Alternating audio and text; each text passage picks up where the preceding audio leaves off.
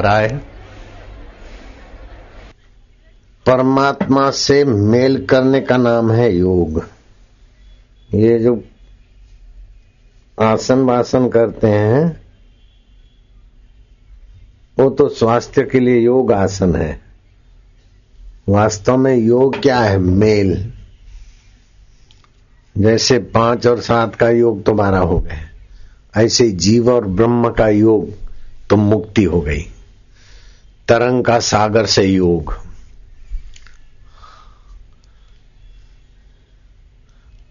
अनित्य का नित्य से योग। तो भगवान से योग जब तक नहीं किएगा, तब तक वियोग रहेगा। और वियोग में विकारों का प्रभाव रहता है। वियोग में चिंता का प्रभाव रहता है, दुख का प्रभाव रहता है, भय का प्रभाव रहता है। कपट, सब गड़बड़ियाँ सब वियोग में होती है। बिछड़े हैं जो प्यारे से दर बदर भटकते फिरते हैं।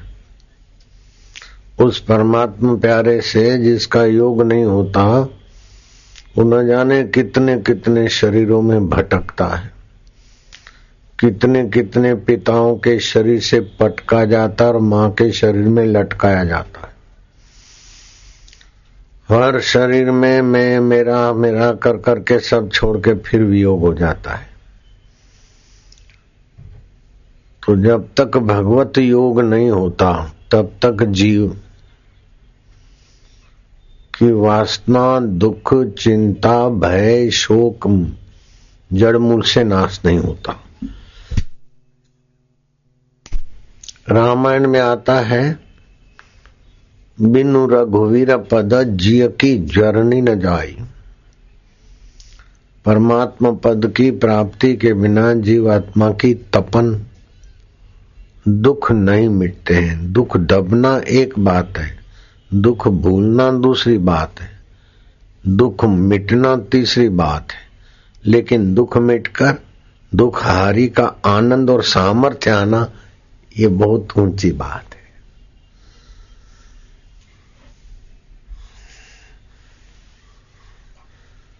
जैसे नींद में दुख मिट जाता है, दुख दब जाता है, मिटता नहीं। शराब में, नशे में, दूसरी बातों में दुख भूल जाते हैं। लेकिन भगवान के साथ योग होने के बाद दुख मिटता है और उसकी जगह पर परमानंद प्रकट होता है। नित्य नवीन सुख प्रकट होता है। उसके लिए सुख क्लबों में, पिक्चरों में, फैशनों में सुख नहीं, उसका सुख अपने आप का है। दिल्ले तस्वीरें हैं यार, जबकि गर्दन झुका ली मुलाकात कर ली। ऐसा वो सुख रूप हो जाता है। तो सुख तीन प्रकार का होता है। एक जिसको संसारी लोग बोलते ना सुख, तबीयत ठीक है, पैसा है, यश है, स्वास्थ्य है, ये है, वो है, इसको बोलते संसारी सुख। ये कब सिरक जाए कोई पता नहीं, और इसको थामने के लिए, बचाने के लिए सारी ज़िंदगी खप जाती। और मृत्यु तो आती है तो बड़ा भारी दुख होता है। निंदा होती तो दुख होता है, बीमारी होती तो दुख होता है। ये सुख टिकता नहीं है संसार का। हिलता डुलता रहता और अंत में परेशान कर देता है। दूसरा होता है भावजन्य सुख। भगवान मेरे हैं, मैं भगवान का हूँ। भगवान का स्मरण किया, भगवत भाव में आए, बड़ा सुख मिला। लेकिन भावना आती है, फिर सुख होता है, फिर भावना बदल जाती फिर दुख हो जाता तीसरा होता है योग जन्य सुख। भगवान के साथ मिलन हो गया। योग जन्य सुख तीन प्रकार का है। जो धनी है, संसारी सुख सुविधाएँ हैं, वो धर्मात्मा बने और सबका मंगल करके, सबके साथ मिलजुल के सुख बांटकर अपने हृदय में संतोष, अपने हृदय में भगवत तृप्ति। यह है धर्मात्मा का सुख, धर्मात्मा का योग, धर्मजन्य योग। जिसके पास सुख सुविधा, रुपया, पैसा, स्वास्थ्य नहीं है, वो अपने हृदय में से इच्छाएँ, वासनाएँ निकाल दे। कि जिसके पास सुख है, वो भी छोड़ जाएगा। जिसके पास सुख है, वो सुख है, वो भी तो अपना ही है। ऐसे करके वासना निवृत्ति करके परमात्मा से ज्ञान जन्य योग कर ले। तो धर्म धर्म के द्वारा योग, ज्ञान के द्वारा योग। और तीसरा योग होता है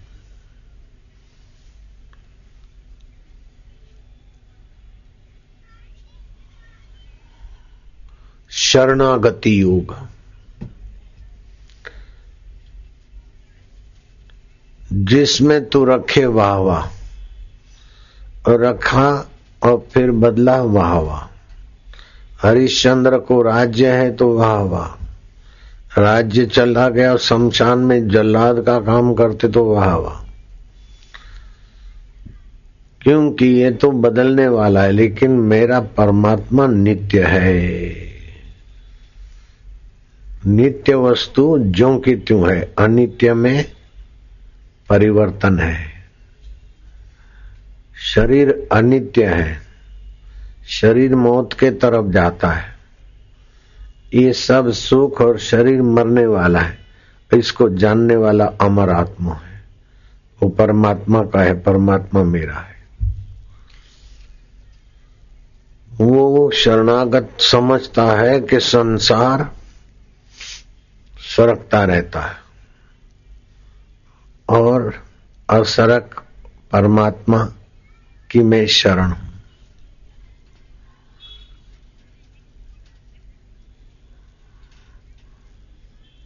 तो ये शरणागति का सुख। जैसे बच्चा माँ के गोद में होता तो बड़ा बलपूर्वक देखता है। छोटा सा पिल्लर भी अपने मालिक के साथ होता, अपने घर में होता तो बड़ा जोरदार बल रखता है। ऐसे ही भगवान में शांत होना। श्वास अंदर जाए और बाहर आए तो एक। श्वास अंदर जाए शांति, आनंद। भगवान की शरण का योग, शरणागति योग। तो धर्म ज्ञानजन्य योग शरणागति योग और कर्म योग खूब ध्यान से सुनना बहुत पुण्य होता है। बहुत ज्ञान बढ़ेगा। भगवान कृष्ण कहते हैं कि हे प्रिय उद्धव क्षण भर का भी ब्रह्म ज्ञान का सत्संग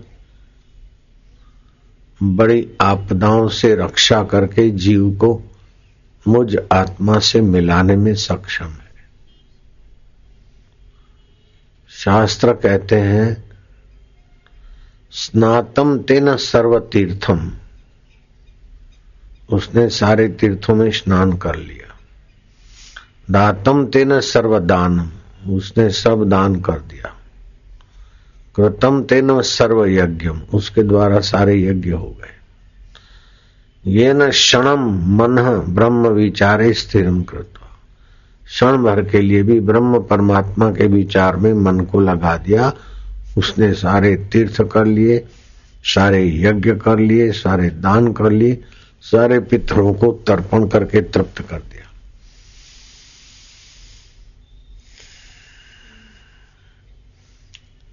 एक कोई व्यक्ति मर गया था तो रिश्तेदार इकट्ठे हुए थे। रो रहे थे, दफनाने के लिए तैयारियाँ हो रही थी। ये विदेश की घटना है। उस समय के जाने माने एक संत, जिनका नाम था गुरु जी एफ़। जहाँ लोग इकट्ठे हुए थे शब को कब्रस्तान में ले जाने के लिए। तो शब के आगे खड़े हो गए वो संत, मुर्दे के आगे। और पूछने लगे कि ये आदमी मरा, मर गया है कि ज़िंदा है? लोग हैरान हो गए कि इतने बड़े संत हमसे पूछ रहे हो। यहाँ तो माहौल एकदम गंभीर था, कोई मर गया तो सब अलग माहौल था। वहाँ रोने वाले को भी हँसी आ जाए, ऐसा सवाल कर रहे हैं इतने बड़े संत बोले, आदमी ज़िंदा है कि मर गया है? लोग देखने लगे, मुर्दे के आगे और संत के आगे। अरे, मेरे को क्या देखते हो? है? What you think about me and him मेरे लिए और इसके लिए क्या सोच रहे हो? मैं पूछता हूँ कि ज़िंदा है कि मर गया? लोग बोलते कि हाँ ये मर गया है। तो इसमें मर गया वो कौन है और ज़िंदा है वो कौन है? लोगों ने समझा कि ये पागल बाबा जैसी बात कर रहे हैं। है तो बहुत अच्छे संत। बोले मर गया वो कौन है, ज़िंदा है वो कौन है? बोले, ये मर गया है और हम जिंदे हैं। बोले, झूठी बात है। जो ज़िंदा था वो अभी भी ज़िंदा है। चाहे नहीं दिखता है, लेकिन है, ज़िंदा है। जो ज़िंदा था, वो अभी भी ज़िंदा है। इससे निकल के ज़िंदा है।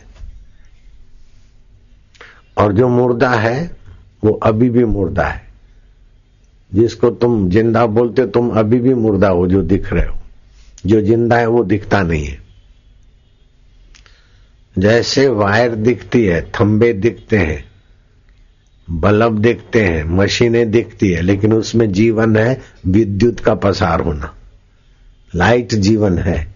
ये माइक ये सब दिख रहे हैं। अभी पावर हाउस का सप्लाई बंद हो जाए तो सब मुर्दा हो जाएँगे। क्या ख्याल है? ऐसे ये शरीर तो मुर्दा है। और इसके अंदर जो चेतना है, जो जीवन है, वो जीवन तो जीवन है।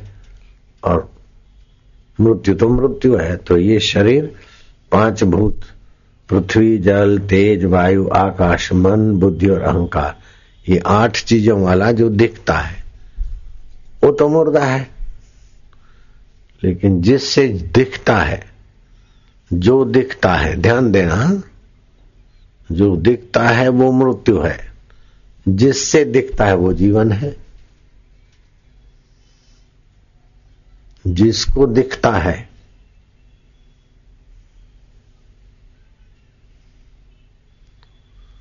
और जिससे दिखता है। तो दिखता तो शरीर से है, लेकिन जिसको दिखता है, वो चेतन है। तो जो ज़िंदा है, वो ज़िंदा है। और जो मृत्यु वाला है, वो मृत्यु वाला है। तो ये पाँच भूत, मन, बुद्धि, अहंकार, ये मृत्यु है। बचपन का शरीर, शिशु की मृत्यु हुई, किशोर ज़िंदा हुआ।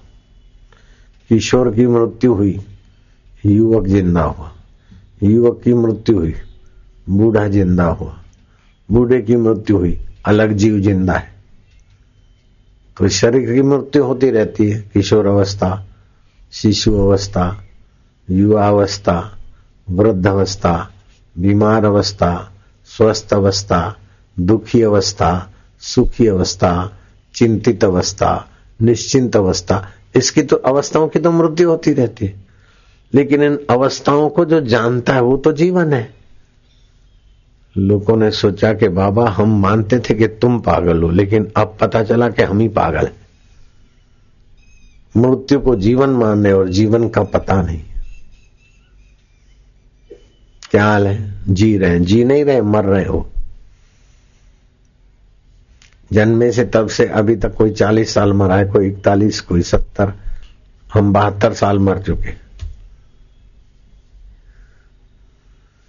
जिसको अगर मैं शरीर मानते हैं तो हम बहत्तर साल मर चुके हैं। जिसकी मृत्यु, उसकी मृत्यु है। और जो जीवन है, वो जीवन है। तो जीवन से मेल करना योग है। और मृत्यु वाले शरीर से मेल करके सुखी होना, ये संसारी पना है, सरकना पना है। तो शास्त्रकारों ने बहुत साफ़ साफ़ बोला भगवान ने बहुत स्पष्ट कह दिया। भूमि, रापो, अनलो, वायु, खन, मनोबुद्धि, रेवच, अहंकार इतव मैं भिन्ना प्रकृति अष्टधा। मुझसे ये अष्टधा प्रकृति भिन्न है। ये मुझसे दिखती है, मुझमें दिखती है, लेकिन मैं इनमें नहीं हूँ, ये मुझमें नहीं है। ऐसे आप में दिखता है शरीर शरीर दिखता है, आप शरीर है, लेकिन शरीर मरा रह जाएगा, फिर भी आप रहेंगे। क्या ख्याल है? बचपन मर गया, आप है ना बचपन को जानने वाले। दुख मर गया, आप है ना जानने वाले। सुख मर गया, आप है ना जानने वाले। जो जानने वाले वो कौन है? उसके साथ योग करना, आहा। उसके साथ योग हो जाए तो आपका दर्शन करने वाले को जो शांति मिलेगी, जो सुख मिलेगा, जो प्रसाद मिलेगा, उससे उसके दुख मिट जाएँगे। इसीलिए बोलते, कबीरा दर्शन संत के साहेब आवे याद। साधु नाम दर्शनम पातक नाशनम कबीरा दर्शन संत के साहेब आवे याद। लेखे में वो ही घड़ी बाकी के दिन बाद। उसने अपना जीवन साध लिया, वो साधु हो गया। उसने परम कार्य साध लिया। तुमने मथुरा नाम सुना है? बिंद्रावन मथुरा। सुना है ना? मथुरा में डीजल पेट्रोल की रिफाइनरी है, गवर्नमेंट की। हज़ारों लाखों लीटर रोज रिफाइन होता है, पेट्रोल, डीजल आदि। रिफाइनरी है, सरकारी। पता है ना आपको? तो बड़े बड़े टैंकर भागते वहाँ तो फियाट गाड़ी में बाई बैठी थी, उसका पति, ड्राइवर, टैंकर ने मारी ज़ोर से टक्कर। फियाट उसी समय चूरा हो गई, पति मर गया, ड्राइवर मर गया, दो बच्चे बेटे मर गए। और उस बाई को लगा ऐसा ठक्कर एक्सीडेंट का कि रीढ़ की हड्डी में फ्रैक्चर हो गया। आगरे की अस्पताल में उसको भर्ती कर दिया। आगरा नाम सुना है ना तुमने? अब उसके रिश्तेदार रोते रोते जा रहे हैं कि अरे, तुम तो उड़िया बाबा संत का दर्शन करने जा रही थी और टैंकर ने इतना कहर किया। तुम तो धर्मात्मा थी। तुम्हारे आँखों के सामने पति की लाश, दो बच्चों की लाश, ड्राइवर की लाश। ये तीसरा जो बच्चा है, कोई गरीब बाई मर गई थी, झोपड़े वाली, उसका दूध पीने वाले बालक को तूने पाला था, बच्चे को कुछ नहीं हुआ, तेरे को फ्रैक्चर हुआ, तू अस्पताल में पड़ी है। साल भर बेड रेस्ट में। क्या ये भी जीवन है? उसने सत्संग सुना था, बोले हाँ यही जीवन है। कि पति की लाश, बच्चों की लाश देखने पर भी जीवन जीवन है। मैंने अपने पति की आत्मा को कहा कि जीवन तो शाश्वत है, जिसकी मौत होनी थी, वो ही मरा है। जो पहले नहीं था, बाद में नहीं रहेगा, वो अभी नहीं की तरफ़ जा रहा है। आप पहले भी थे, अभी भी हो, बाद में भी रहोगे। बेटे, इस शरीर के बेटे तो ये मुर्दा होके पड़े हैं, लेकिन तुम वास्तव में परमात्मा के सपूत हो। तुम्हें परमात्मा भी नहीं मार सकते क्योंकि परमात्मा का आत्मा और तुम्हारा आत्मा एक है। जैसे घड़े का आकाश और महाकाश एक ही है। घड़े को कोई तोड़ देगा, लेकिन घड़े के आकाश को कोई नहीं तोड़ेगा। ऐसे ही तुम्हारे शरीर रूपी घड़े की मृत्यु हुई। तुम तो मृत्यु के बाद भी जीवन हो बेटे। ये सत्संग की बलिहारी है कि दो बेटों की लाश पड़ी है, पति की लाश पड़ी है, ड्राइवर की लाश पड़ी है, और मेरा शरीर मोहताज है, साल भर में यहाँ पड़ी रहूँगी। अभी तो दस पाँच दिन बीते हैं। लेकिन आप दुखी होके आते तो मुझे लगता है कि आपके जीवन में सत्संग नहीं है। सत्संग सुनाते और लोग हँसते हुए जाते जब साल भर पूरा हुआ, एक दो दिन में छुट्टी मिलने वाली तो अमेरिका के रिश्तेदार आए। अरे रे रे रे, मैं हमने सुना, तुम्हारे साथ बड़ा अनर्थ हुआ, भला ये हुआ ये हुआ। बोले रो ये मत। साल भर में रोने वाले आए, हंस के चले गए। जीवन तो निष्कलंक है। और जिसकी मृत्यु होती उसमें तो कभी कुछ कभी कुछ, कभी किस, कैसे भी सके, मरने वाला है। जो मरने वाला था, उसको ही फ्रैक्चर हुआ है। जीवन को फ्रैक्चर नहीं हुआ। बोले, तुम इतना धर्मात्मा थी, फिर भी तुमने दुख देखे? बोले, आप बहुत ठीक बोलते हमने दुख देखे हैं, हम दुखी नहीं हुए हैं। अगर सत्संग नहीं होता तो हम दुख के साथ जुड़कर, बेटा मर गया, हाय हाय। हम दुखी होते। पति मर गया, हाय हाय। मुझे फ्रैक्चर हुआ, हाय हाय। तो न जाने ये साल भर में, अब कल परसों तो मैं अस्पताल से बरी हो जाऊँगी, छुट्टी हो जाएगी। लेकिन जीवन का ज्ञान नहीं मिलता। तो शरीर की मृत्यु में हम ही तो मरे जाते हैं। लाखों करोड़ों रुपयों से जो जीवन नहीं मिलता चित्तौड़ समिति ने जीवन और मृत्यु का रहस्य सुनाने वाला सत्संग आयोजन कर दिया। जो लाखों करोड़ों रुपए से निर्दुखता नहीं मिलती है, वो हँसते, खेलते, तालियाँ बजाते निर्दुखता का ज्ञान मिल रहा है।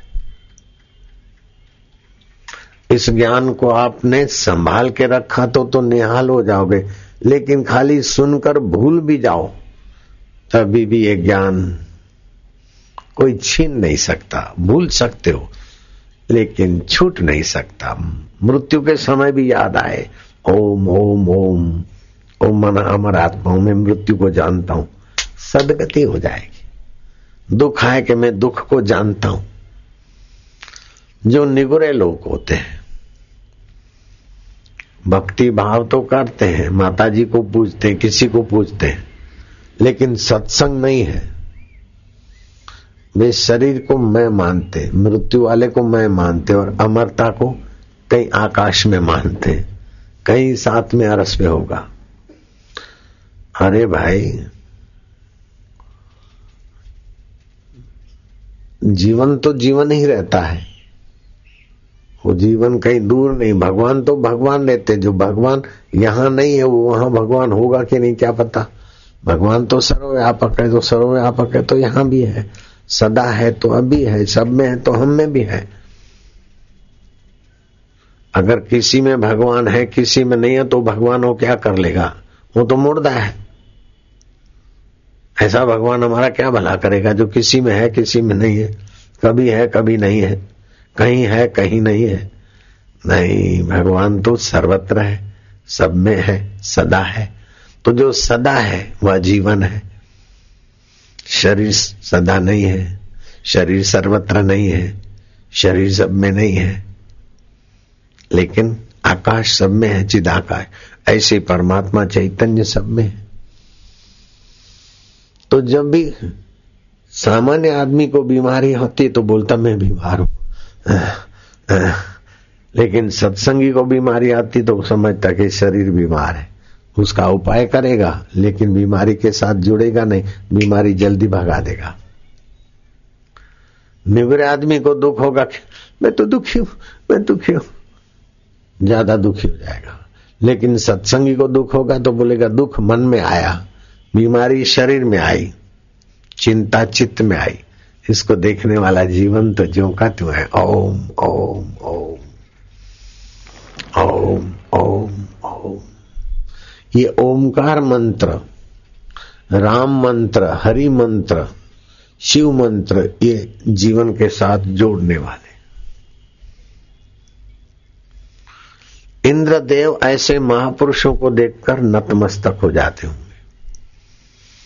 कि मैं तैतीस करोड़ देवताओं का स्वामी हूँ। बारह मेघ मेरी आज्ञा में रहते हैं। फिर भी मुझे सुख चाहिए तो अप्सराएँ नाचे, गंधर्व गाए, साजी साज बनाए, बजाए अच्छा तभी मुझे मज़ा आए।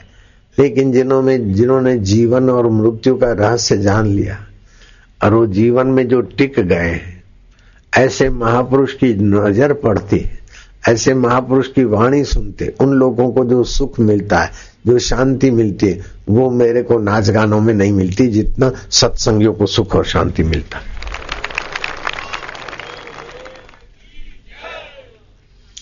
नाच गान में तो पुण्यों का हरास होता है, लेकिन सत्संग में नासमझी का हरास होता है, अज्ञान का हरास होता है, दुख और चिंता का ह्रास होता है, अहंकार का और ममता का ह्रास होता है, और परमात्मा का रस मिलता है। इसलिए जो सत्संग सुनते हैं, सत्संग सुनाते सत्संग सुनने सुनाने में साझीदार होते हैं, वे बड़ भागी हैं। लेकिन सत्संग कौन कर सकता है? किसका सत्संग? नेता बोलेगा तो भाषण होगा। क्या ख्याल है? वो अपनी हमारी पार्टी दूध की धोई और फलानी पार्टी वाले ऐसे हैं, वैसे हैं वैसे हैं, चोर हैं, ऐसा है, उनको उखाड़ के फेंक दो, वोट हमको दे दो। नेता के भाषण का नज़रिया ये रहेगा। प्रोफेसर बोलेगा तो अपने विषय की व्याख्या करेगा, इसमें ये लिखा, उसमें ये लिखा, इसमें ये लिखा। अगर कथाकार कथा करेगा तो पुराणों के शास्त्रों की उपदेशक इधर उधर का सुन के इकट्ठा करके, किसी गुरु का, किसी भगवान का नाम लेके अपना रोजी रोटी दीक्षा देने का अधिकार जिसको भगवान का साक्षात्कार हुआ है। वे आत्मवेता को ही है। दूसरे लोग दीक्षा देंगे। तो दीक्षा लेने वाला, दीक्षा देने वाला। कबीर जी बोलते बंधे को बंधा मिले छूटे कौन उपाय? सेवा कर निर्बंध की पल में दे छुड़ाए। गुरु लोभी, शिष्य लालची, दोनों खेले दाव। दोनों डूबे बावरे, चढ़ी पत्थर की नाव। कबीर जी ने कहा तो जो निर्बंध नारायण स्वभाव में जीवन में जगे हैं, ऐसे आत्मवेता संत के लिए परमात्मा प्राप्ति कठिन नहीं है। आपके लिए भी कठिन नहीं। जीवन है जीवन है, मृत्यु है सो मृत्यु है। भाग त्याग लक्षणा से समझ कर उसमें थोड़ा एकांत में अभ्यास करके टिक जाना है। भगवान को बनाना नहीं है, भगवान के पास जाना नहीं है। भगवान को बुलाना नहीं है। दूर होए तो बुलाए। दूर होए तो जाए। नहीं हो तो बनाए। वो तो मौजूद है। केवल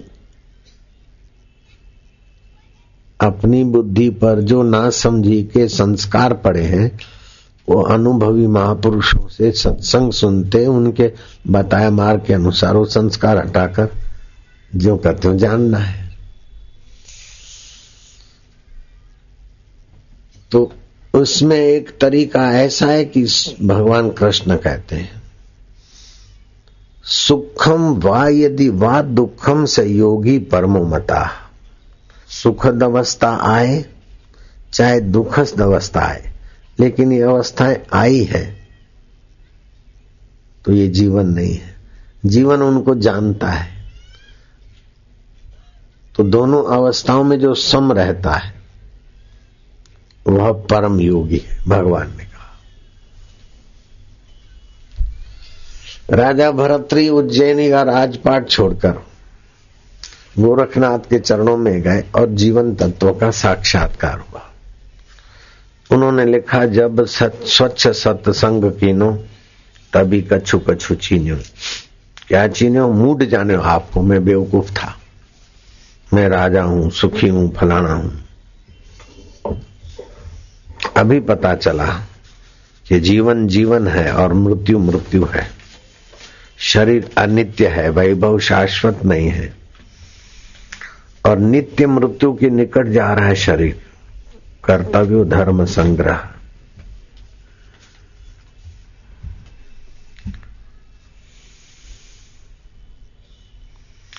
मन में काम, क्रोध, लोभ, मोह आदि आए, उस समय अपने जीवन को जानो तो उसका प्रभाव कम हो जाएगा। जैसे मलाई रखी है रबड़ी रखी है लस्सी रखी है मक्खन रखा है या खाना रखा है कुत्ता बिल्ला आता है तो क्या करते हो? हाय मर भगाते हो ना? ऐसे जब चिंता है तो ओम ओम ओम ओम ओम ओम भय आए शोक आए बीमारी हरि ओम ओम ओम ओम ओम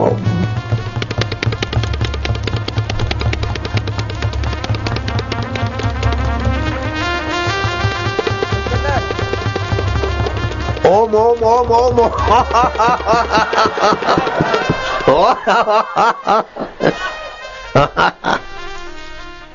बताओ दुख रहेगा चिंता रहेगी और डंडा फेंका तो कौआ मक्खन उठाएगा दूध में मुँह डालेगा कौआ हम्म।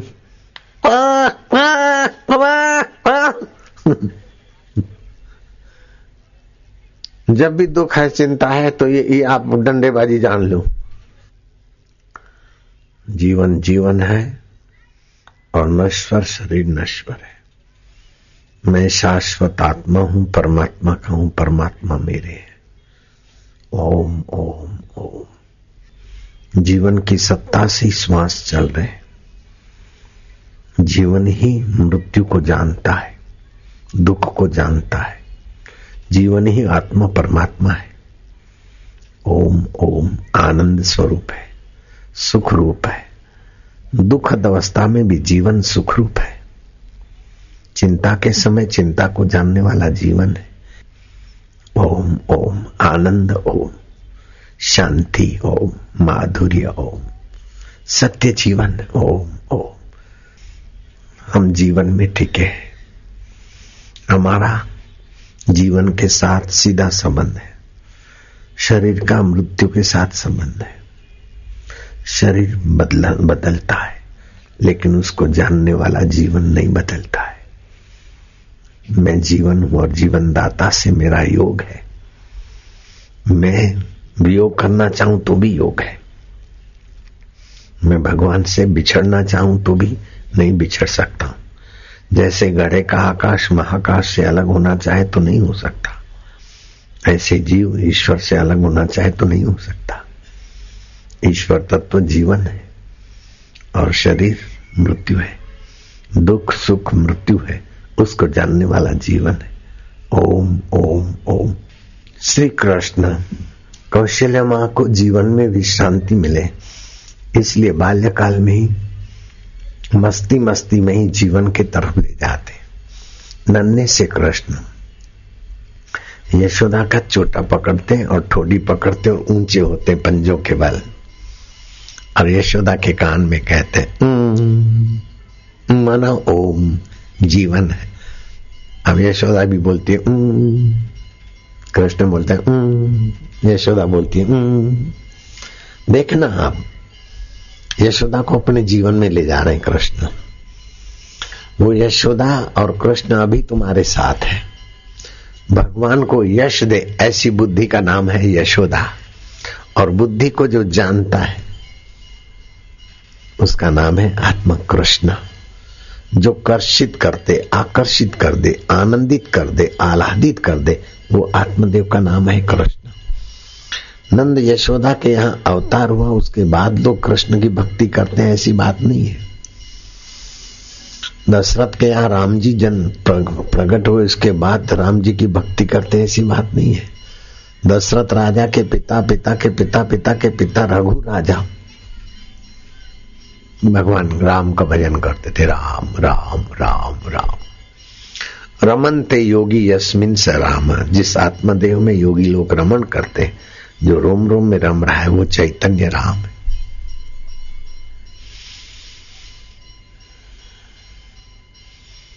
ऐसे ही कर्षति आकर्षति थी कृष्ण, जो कर्षित आकर्षित आनंदित करता है, वो आत्म कृष्ण है। उसी परमात्मा का नाम राम है, उसी का नाम कृष्ण है। तुलसीदास ने दुनिया को अपने दृढ़ भक्ति का परिचय देते हुए, जो कृष्ण है, वही राम है, उसका प्रत्यक्ष अनुभव कराने के लिए एक बार ठान ली। बिंद्रावन लोगों ने कहा, महाराज, चलो भगवान के दर्शन करने। बांके बिहारी के मंदिर में तो पहुँच गए। न हाथ जोड़े, न सिर झुकाए, न प्रणाम करे। पंडा लोग बोले, भगवान है, प्रणाम करो। बोले, ये तुम्हारा भगवान है, मेरे भगवान थोड़े हैं। संतों की भी कोई मौज होती है। बोले, महाराज जी, भगवान है, आपके हमारे नहीं नहीं नहीं, मेरे भगवान तो है धनुष्यधारी। ये तो तुम्हारे हैं, बाके बिहारी। मक्खन मिश्री खाओ, उनके नाम से कमाओ। मेरे भगवान तो मर्यादा पुरुषोत्तम है ये तो लीलाधारी, तुम्हारे हैं। बोले, महाराज, तुम्हारे हमारे क्या प्रणाम करो? बोले, तुलसी मस्तक तब न में धनुष बाण लियो हाथ। तुलसीदास का मस्तक तब नमेगा, विवाह के बिहारी धनुष बाण हाथ में ले ले एक कहीं है तो फिर धनुष बाण ले ले, उनको क्या देर लगती? तुलसी मस्तक तब नमे धनुष बाण लियो हाथ, कित मुरली, कित चंद्रिका, कित गोपियन को साथ। अपने जन के कारणे श्री कृष्ण भयो रघुनाथ। अवध धाम धामांजी पति अवतारण पति राम। सकल सिद्ध पति जानकी, दासन पति हनुमान। तो राधा जी जानकी बन गई बंदरों का स्वामी हनुमान आ गया बलराम की जगह पर। सकल सिद्ध पति जानकी, दासन पति हनुमान, कर कहे धनुष चढ़ाइयो, चकत भय सबको। मगन भय सिया जानकी देख राम जी का रूप। जो राम मंदिर में जाते आरती के समय ये गाते सुनते हैं।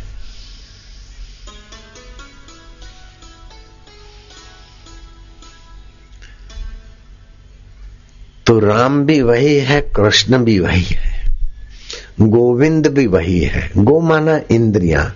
इंद्रियाँ जिसकी सत्ता से विचरण करती है, उसी परमेश्वर का नाम गोविंद पड़ता है। और इंद्रियाँ थक कर आराम करती तो उस परमेश्वर का नाम गोपाल पड़ता है। राधा रमन भी वही है। राधा, उल्टा दो तो धारा, ख्यालों की धारा, वृत्ति की धारा। धारा जिसकी सत्ता से रमण करती, वो राधा रमण। गोविंद बोलो, हरि गोपाल बोलो, राधा रमण, हरि गोविंद बोलो। कितना सरल है, कितना सहज है जीवन। आप शरीर को तो छोड़ सकते हो, लेकिन परमात्मा को नहीं छोड़ सकते। सुख को छोड़ सकते, दुख को छोड़ सकते, लेकिन छोड़ने वाले को नहीं छोड़ सकते। ऐसा नित्य परमात्मा हमारा आत्मा है। लेकिन अनित्य जो चीज़ें हैं, अनित्य शरीर है, उनमें ममता हो गई और परमात्मा से विमुक्ता हो गई, इसीलिए दुख है। अब परमात्मा से योग करो और उनका उपयोग करो। तो क्या होगा? मन में काम, क्रोध आदि दोष शांत होने लगेंगे। बच्चे को जन्म दोगे, लेकिन काम ही नहीं रहोगे। व्यवहार करने के लिए आँख दिखाओगे, लेकिन अंदर क्रोधी नहीं रहोगे, जैसे रंगमंच पर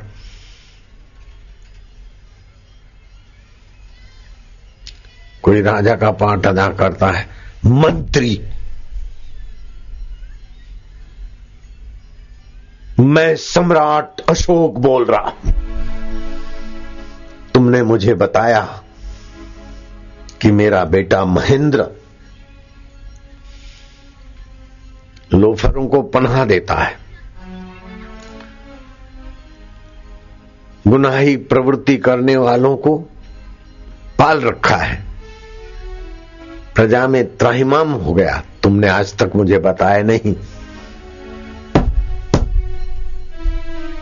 आदेश सुनो, महेंद्र जहाँ भी हो, उसे कटघरे में खड़ा कर दिया जाए।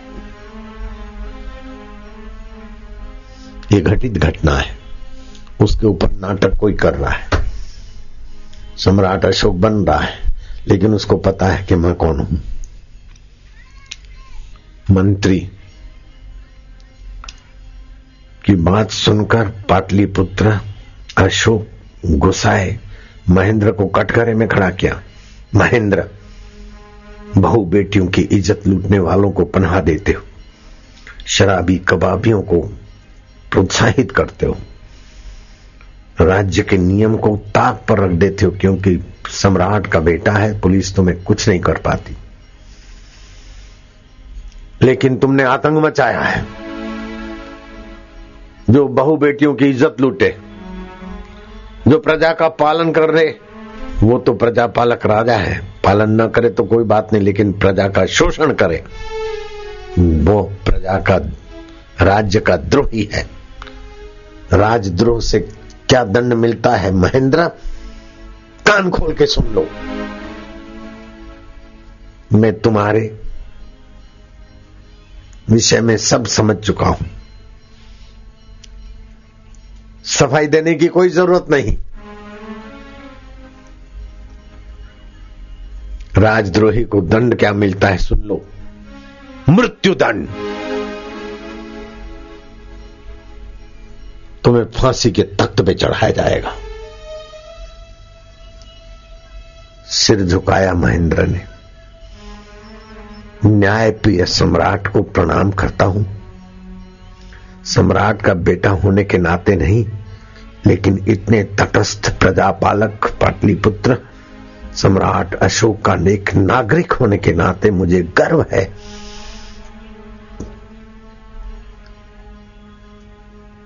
कि मंत्री राधा गुप्त ने जो कहा है, वो सब सत्य है। राधा गुप्त की बात को मैं काटता नहीं।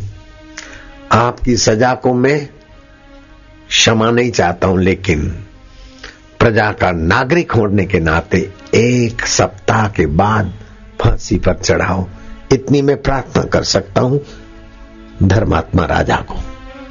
ऐसा ही होगा। जाओ, काली कोठरी में रख दो। आज से ठीक सातवें दिन तुम्हें फांसी मिलेगी, याद रखना। जो आज्ञा मंत्री राधा गुप्त बड़ा सज्जन आदमी था। झूठी शिकायत करना उसके बश का नहीं था। और दबी दबी जीवान उसने कहा, मैं जो नहीं बोलना चाहता हूँ, मुझे बोलना पड़ता है। जो नहीं कहना चाहता हूँ, राजन, मुझे कहना पड़ता है, क्योंकि मैंने राज्य का अन्न खाया प्रजा का दुख दूर करने का मेरा मंत्री पद राधा गुप्त गवाह भी स्वयं, फरियादी भी स्वयं और सजा दिलाने वाले भी स्वयं। फटाफट निर्णय हो गया। छठा दिन की सुबह हुई, अंधेरी कोठरी में रहने वाले राजकुमार की।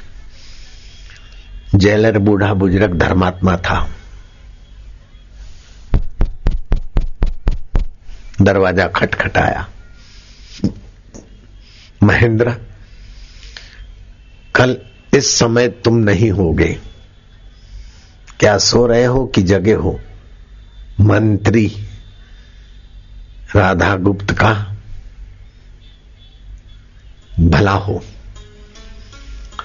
मुझे उन्होंने जीवन सिखा दिया, मैंने मृत्यु को जीत लिया है, सम्राट को खबर कर दो। जो जीवन है, सो जीवन है, जो मौत है, सो मौत है। कल सातवां दिन होगा, लेकिन आज छठे दिन में का सूर्योदय मेरे लिए आत्म सूर्य का वैभव ले आया है। मैंने जो जाने अनजाने मज़ाक में भी सत्संग सुना था कि जीवन क्या है, मृत्यु क्या है। दुख किसको होता है, सुख किसको होता है दुख सुख से पार कौन है, वो जो मैंने सुन रखा था, एकांत में मैंने मनन किया और मुझे उस प्रसाद की प्राप्ति हो गई जो संत पाकर आनंदित होते हैं। महेंद्र की आँखों में चमक थी। होठों पे मधुर मुस्कान थी। वाणी में अनुभवता की सुरभि थी। बूढ़ा जयलर दंग रह गया। दौड़ता हुआ राधा गुप्त और दूसरे मंत्रियों के पास गया। राजा तक खबर पहुँची। राजा ने अलग अलग मंत्रियों को अलग अलग जानकारों को भेजा और महेंद्र की कसौटी पर महेंद्र खरा उतरा। सम्राट प्रसन्नता से फूला न समाया। उसकी रात, स्वर्गीय रात बीती। जिस बेटे को फांसी लगानी थी, वो बेटा जीवन को जान चुका है। बाप तो अधूरा रह गया, लेकिन बेटा, गुनाहगार बेटा पूरा हो गया। पूरा प्रभु आराध्य, पूरा जहाँ का नाव, नानक पूरा पाइए, पूरे के गुणगांव हे राधा गुप्त महेंद्र सत्य को उपलब्ध हो गया। हाँ महाराज। तुम्ही ने उसकी गुनाही प्रवृत्ति तो बताई थी। बोले हाँ महाराज, गुनाही आदमी अगर बदलना चाहता है तो जैसे गुनाह में तेज़ी से गिरता है, ऐसे जीवन में भी तेज़ी से चलता है।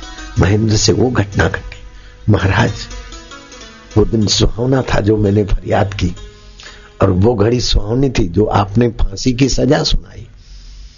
और फांसी लगेगी तो शरीर को लगेगी। मृत्यु होगी तो मरने वाले की होगी। उसके बाद भी जीवन जो कहते है उसमें महेंद्र जग गए महाराज। सम्राट की पुण्याई है। महेंद्र की कोई पुण्याई है महाराज? मैं तो धन्य हूँ। ऐसे राज्य परिवार का मंत्री होने का मुझे गर्व है। राधागुप्त जैसे और भी मंत्री गदगद हो रहे थे। चलो हम चलते हैं आज सातवां दिन। महेंद्र को जाकर सुनाया कि आज तुम्हारा फांसी का दिवस, फांसी के समय पर तुम्हें एक तोहफा दिया जाएगा। फांसी के समय आपको राज तिलक करने की मैं व्यवस्था की घोषणा कर रहा हूँ। तब महेंद्र कहता है, धर्मात्मा राजा आपकी जय हो। मैं आदर सहित आपके राज्य का अस्वीकार करता हूँ। मुझे अब जीवन रूपी राज्य मिल गया है। अब मेरा राज्य होगा गिरी गुफाओं में, एकांत में। भूले भटके लोगों के बीच उनको सत्संग सुनाने में मेरा राज्य होगा। तुम्हारी गद्दी पर मेरा राज्य मुझे नहीं चाहिए। वो एक प्रांत का राज्य, एक इलाके का राज्य। मेरा वास्तविक जीवन तो जहाँ सूरज है, चंदा है, उससे भी पार है। जहाँ चार सौ करोड़ सूरज तपते हैं और अग्नि लोग कहा जाता है। उससे भी मेरा राज्य पार है। जैसे आकाश में गुब्बारा ऐसे ही मुझे जीवन में ये आकाश है महाराज। अब मुझे आपका राज्य वैभव नहीं चाहिए। अब तो मैं एकांत गिरी गुफाओं में रहूँगा। मैंने वास्तविक जीवन को पा लिया है। शरीर की सुविधाएँ बेकार शरीर का यश अपयश तुच्छ है। गुणी आदमी को अपयश से बचना चाहिए, यशस्वी काम करना चाहिए, लेकिन यश भगवान को अर्पण कर दे और अपयश होता है तो अपनी गलती निकाल दे। मैंने जीवन को जान लिया महाराज। ऐसा करके उसने अपने जीवन की व्याख्या करते करते अनुभव की डकार दी, सम्राट। धन्य धन्य हो गया कि महेंद्र। राज्य को तोहफा नहीं तो पिता का प्रसाद समझ लो। बोले, नहीं, मुझे प्रसाद मिल गया सदगुरु का। पिता के प्रसाद को सादर में वापस करता हूँ। मुझे गुरु का प्रसाद पर्याप्त है। मुझे लीलाशाह जी का प्रसाद मिला तो थाउमल जी के प्रसाद की मुझे कोई ज़रूरत ही नहीं पड़ी। लीलाशाह बाबू का प्रसाद मिल गया ना?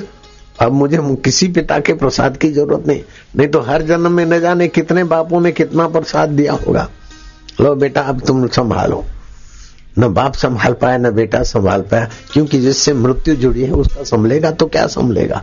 और जिससे जीवन जुड़ा है, उसका बिटेगा तो छूटेगा तो क्या छूटेगा? मैं तो चित्तौड़ समिति को धन भागी मानूँगा, चित्तौड़ वासियों को खूब धन्यवाद दूँगा कि कैसी ऊँची बात सुन रहे जिससे साथ साथ पीढ़ियों का मंगल हो जाए। कुलम पवित्रम जननी कृतार्थ। वसुंधरा पुण्यवती चैव। ये सत्संग सुनने वाले का कुल पवित्र हो जाएगा। जिस घर में, जिस धरती में रहता है, वो कृतार्थ हो जाते। शिव जी कहते, धन्या माता पिता धन्यो, गोत्रम धन्यम कुलोद्भव। धन्या च वसुधा देवी, यत्र स्याद गुरु भक्त था उसकी माता धन्य है। उसके पिता धन्य, उनका कुल और गोत्र धन्य, जिनके हृदय में गुरु भक्ति है, गुरु का ज्ञान है, और गुरु का ज्ञान है कि तुम अपने जीवन की तरफ़ देखो। गुरु जी ने कहा कि ये मरा कौन है, ज़िंदा कौन है? बोले, हम जिंदे हैं, ये मरा है, झूठी बात है, जो मरा है वो मरे हैं, और जो ज़िंदा है वो अभी भी ज़िंदा है। जो जीवन है वो अभी भी जीवन है। जरा सावधान रहकर, श्वास चल रहा है, अंदर गया, ओम। श्वास बाहर आया, गिनती। अंदर गया, ओम ओम, जीवन के साथ तुम्हारी स्मृति कराएगा, जोड़ देगा। श्वास श्वास गिनते गिनते शांति, आनंद में सो गए। सुबह उठे तो ओम, शांति। जो जीवन है जीवन है, जो मौत है मौत है। जो भी मिलेगा, आएगा, छूटेगा, सब मर जाएगा, फिर जीवन में ही जीवन के बल से ये शरीर जीता है। लेकिन शरीर के बाद भी जीवन तो रहता है। दुख को भी जानता है जीवन, सुख को भी जानता है जीवन। चिंता को भी जीवन जानता है। चिंता जीवन को नहीं जानती। शरीर आत्मा को नहीं जानता, आत्मा शरीर को जानता है। हाथ को तुम जानते हो, तुम जीवन हो, हाथ तुमको नहीं जानता है, हाथ मरा हुआ है। पैर तुमको जानता नहीं, तुम पैर को जानते हो, तुम जीवन हो पैर जीवन नहीं है। लगता है कि पैर जीवन है, हाथ जीवन है, नहीं। ये मृत्यु का ठेला है, उसको चलाने वाले तुम जीवन हो। मरने वाली वस्तुओं को मेरा मानते और सोचते कि ऐसा क्यों हुआ, ऐसा क्यों हुआ, इसीलिए दुख बनाते नहीं तो पति की लाश है, बच्चों की लाश, लेकिन सत्संग जीवन का है, भाई दुखी नहीं हुई। ठीक ठाक हो गई। हम्म। हम्म। इससे बड़ा दुख क्या हो सकता है? फियाट गाड़ी कचुम्बर हो गई। ड्राइवर मरा पड़ा है, पति मरे पड़े, बच्चे मरे पड़े माई को फ्रैक्चर हुआ लेकिन जीवन की स्मृति में निर्दुख हो रही। कितनी बड़ी बात। दुख नहीं आना ये बड़ी बात नहीं है। दुख में, दुख का साक्षी होकर जीवन में चला जाना बहुत बड़ी बात है। जीवन का रस अभी जगमगाएगा। गुनाहगार महेंद्र अकेला कोठी में याद करता है, सत्संग की बातें, और फिर रसमय हो जाता है, राज्य को ठुकरा देता है। देश भर में विचरण करता है। श्रीलंका तक।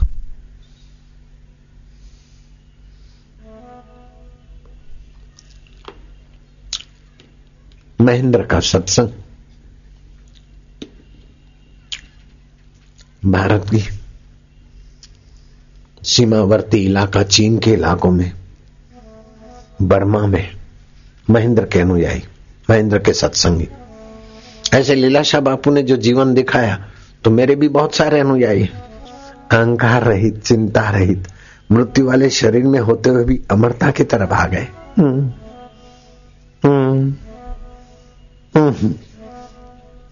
हम्म, આજરે આનંદ ભયો મારા સદગુરુ આવ્યા પહોમણા મારા જોગી આવ્યા પહોમણા પરમેશ્વર આવ્યા પહોમણા ગોમતી ગાયરો દૂધ મંગાવો દૂધરી ખીર રંધાવણા ખીરા ખાનારા અમૃત ભોજન ગરુજીને જી માવણા મારા જોગીને જી માવણા ફૂલો જેડી પ્રેમરી ચાદર ફૂલો રા પહેરાવણા ફૂલો ફૂલો મેં ફેરું મારા ફૂલો રા પહેરાવણા મારા હારો રા પહેરાવણા આજ રે આનંદ ભયો મારા સદગર આયા પામણા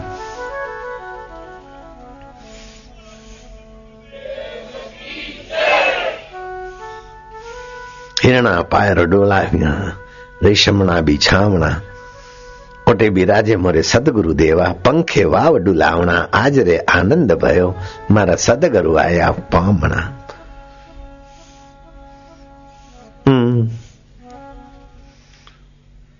मथुरा में तो कंस मारियो लंका जी में रावणा कूद पड़ो कालिंदर माथे नागनाथ के रावणा आज रे आनंद भयो मारा सदगुरु आया पामणा मारा जोगी आया पामणा મારા પરમેશ્વર આયા પામણા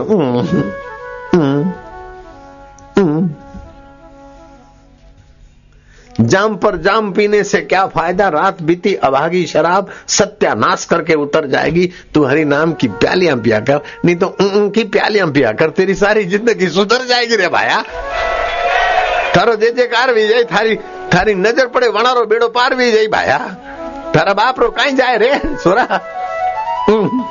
આટલું જ કરવાનું હે બીજું કરલું કાંઈ હે હરણ લાગે ની ફટકડી રંગ ચોખ્ખો આવે ભાયા આટલું જ કરવાનું હે વધારે कीकर करो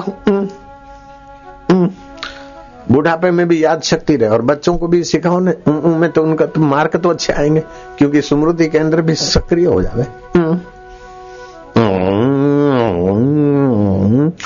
दो तीन बार बच्चों को दिन में ऐसा कराओ और फिर माना ओम आत्मा परमात्मा इससे बच्चों को तो परमात्मा की तो भक्ति मिलेगी लेकिन याद शक्ति और प्रीति वाले हो जाएंगे रूठने वाले नहीं होंगे और बच्चों को सिखा दो। माँ बाप या भाई बहन कोई लड़े आपस में लोटा पानी भर के नारायण नारायण नारायण। हम्म, हम्म। लड़ाई वाले भक्ति में बदल जाएँगे क्या आंटी हो जाए आटा हो राज़ी राज़ी हो जाएँगे। हम्म, हम्म। मजो आएगा क्या? अरे हत्र्यानी બે પૈ રંડા હતા ચોખ્ખું રંગ આવે ગયા